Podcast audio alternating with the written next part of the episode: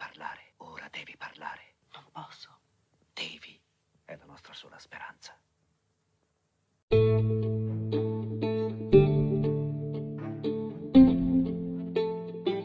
E così, dopo settimane di voci di governissimo, di fine della maggioranza, di ipotetiche nuove alleanze che vedevano persino l'ingresso di Forza Italia nella compagine governativa, si spegne tutto, cala il sipario. L'alternativa a questo governo è solo il voto, fa sapere Mattarella. Il voto, certo, non prima di settembre, con un governo dimissionario che dovrebbe trattare con l'Europa e fronteggiare al meglio la peggiore crisi economica degli ultimi 70 anni. Uno scenario molto difficile da far digerire agli italiani. E quindi, oggi la parola chiave è tregua. Avvenire scrive Conte, Italia Viva, tregua fragile. Eh, il manifesto Misure tamponi renziani da Conte passano all'incasso e siglano la tregua. La stampa, la spinta del colle per la tregua tra Conte e Renzi di Lario Lombardo. Il sole 24 ore, la tregua con Italia Viva, smina alla grana, buona fede. Insomma, tregua è, le, è la parola del giorno, una tregua armata però, perché nessuno andrà al voto per ora, per adesso. Nessuno avrà il coraggio di staccare la spina a questo governo fino a quando i sondaggi danno ragione a Conte, almeno fino a quando la popolarità di questo governo sarà troppo alta per rischiare.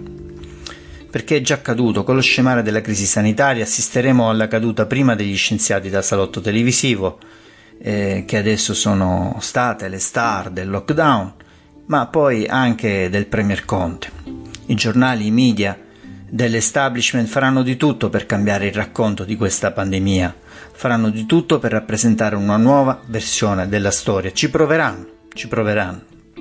Che cos'è in fondo la propaganda se non lo sforzo di modificare un'immagine, una narrazione che gli individui si sono creati?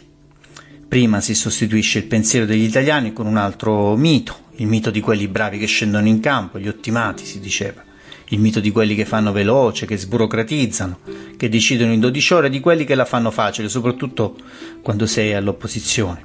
Se ragioniamo bene, abbiamo capito che le persone non analizzano i fatti, non hanno contezza di tutti i fatti per avere ed arrivare a un'opinione. E su questa è la Eva che gioca la narrazione, che può stravolgere i fatti e spesso Basta iniziarli a raccontare in maniera diversa e lo vedremo sui giornali anche oggi.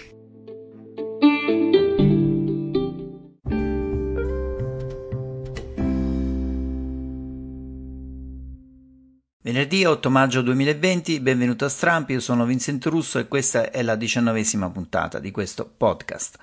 Prima di leggere le notizie di oggi vi ricordo che potete partecipare alla trasmissione dando il vostro contributo a una lettura critica dei fatti che facciamo dal martedì al sabato inviando un messaggio vocale direttamente in trasmissione. Trovate il link nella descrizione di questa puntata.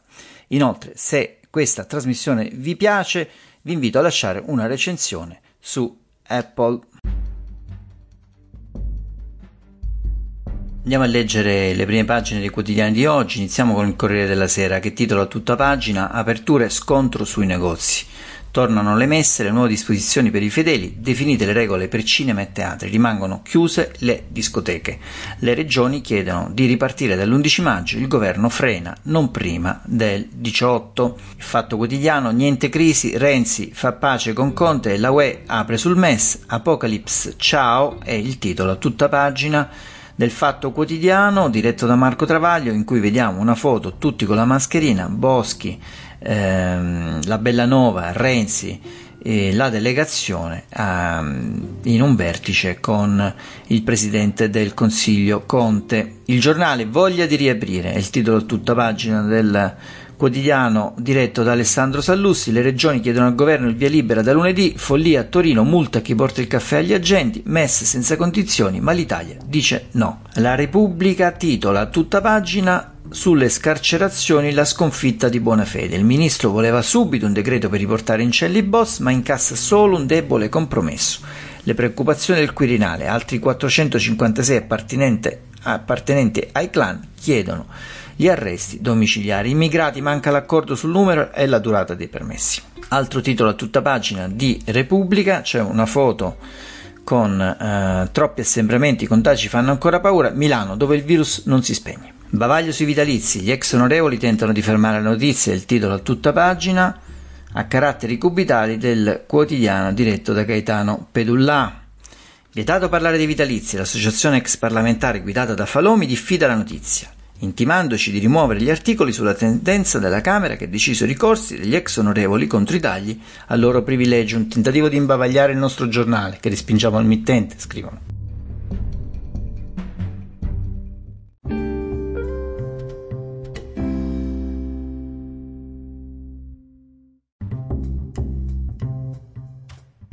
Leggiamo qualche stralcio sulla tregua di governo. Il mattino Italia Viva incassa il riconoscimento e Conte prepara la verifica.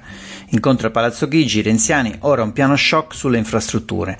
Eh, resta alle stelle la tensione nell'esecutivo. Il Premier vedrà tutti i partiti di maggioranza. In retroscena, leggiamone un pezzettino, dice separati in casa o quasi, siamo agli incontri bilaterali, se non alle consultazioni per capire se e come andare avanti. Conte inizia con i renziani che da giorni mandano minacciosi messaggi contestando l'azione del governo e soprattutto ricordando al Premier che a Palazzo Madama non votano i sondaggi ma i senatori. Vi segnaliamo anche una bella intervista al ministro Speranza. Sono un ministro eh, novecentesco, dice eh, Roberto Speranza, ha sulle spalle il peso della crisi sanitaria, eppure si vede poco, in tv e meno sui social, va invece forte nei sondaggi. Li trovo eccessivi, mi mettono a disagio. Intervista a Roberto Speranza del supplemento della Repubblica il venerdì. La stampa, l'avevamo riferito eh, nella nostra introduzione, la spinta del colle per la tregua tra Conte e Renzi di Lario Lombardo, il Premier accusa Italia Viva,